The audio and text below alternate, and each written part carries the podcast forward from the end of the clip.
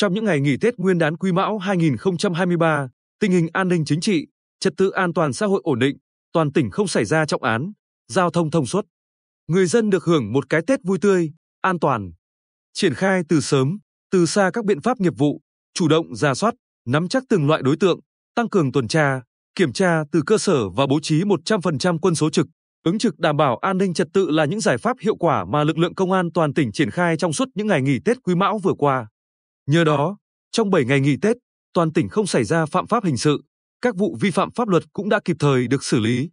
Cụ thể, ngày 29 Tết, Công an huyện Tuy Phước đã nhanh chóng truy bắt và trao trả 3 cây mai là tang vật của một vụ trộm cho gia đình ông NVT ở khu phố Phong Thạnh, thị trấn Tuy Phước.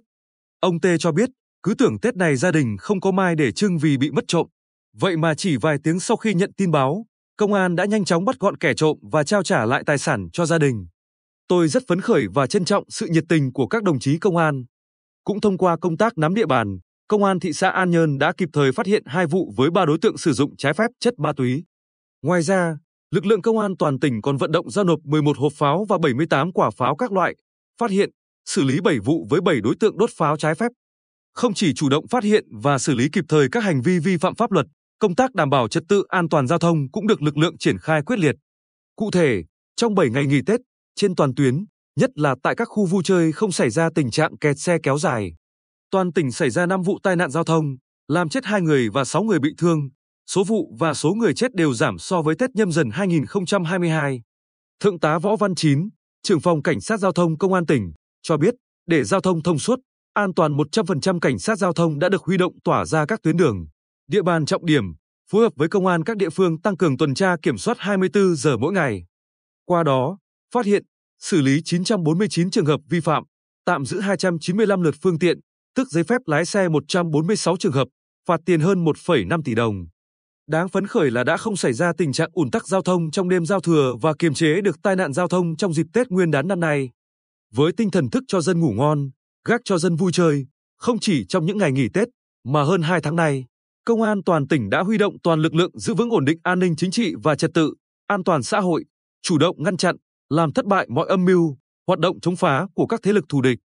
Cụ thể, sau hơn 2 tháng cao điểm tấn công, chấn áp tội phạm đảm bảo an ninh trật tự dịp trước, trong và sau Tết Nguyên đán Quý Mão 2023 ra quân từ ngày 15 tháng 11, lực lượng công an toàn tỉnh đã phát hiện 100 vụ vi phạm pháp luật về trật tự xã hội, khám phá 92 vụ án với 210 đối tượng bị bắt và xử lý đạt tỷ lệ 92%.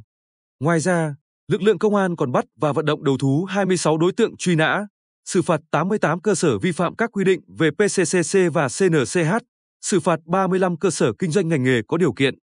Đại tá Huỳnh Bảo Nguyên, Phó Giám đốc Công an tỉnh, cho biết lãnh đạo Công an tỉnh đã xây dựng phương án, triển khai kế hoạch cụ thể đến công an các đơn vị, địa phương.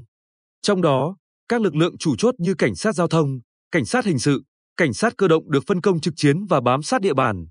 Lãnh đạo công an tỉnh cũng giao trưởng công an các huyện, thị xã, thành phố chỉ đạo lực lượng công an xã, phương tùy tình hình thực tế chủ động bố trí quân số trực chiến, tuần tra nhằm đảm bảo giải quyết kịp thời những vấn đề phức tạp về an ninh trật tự, không để bị động bất ngờ.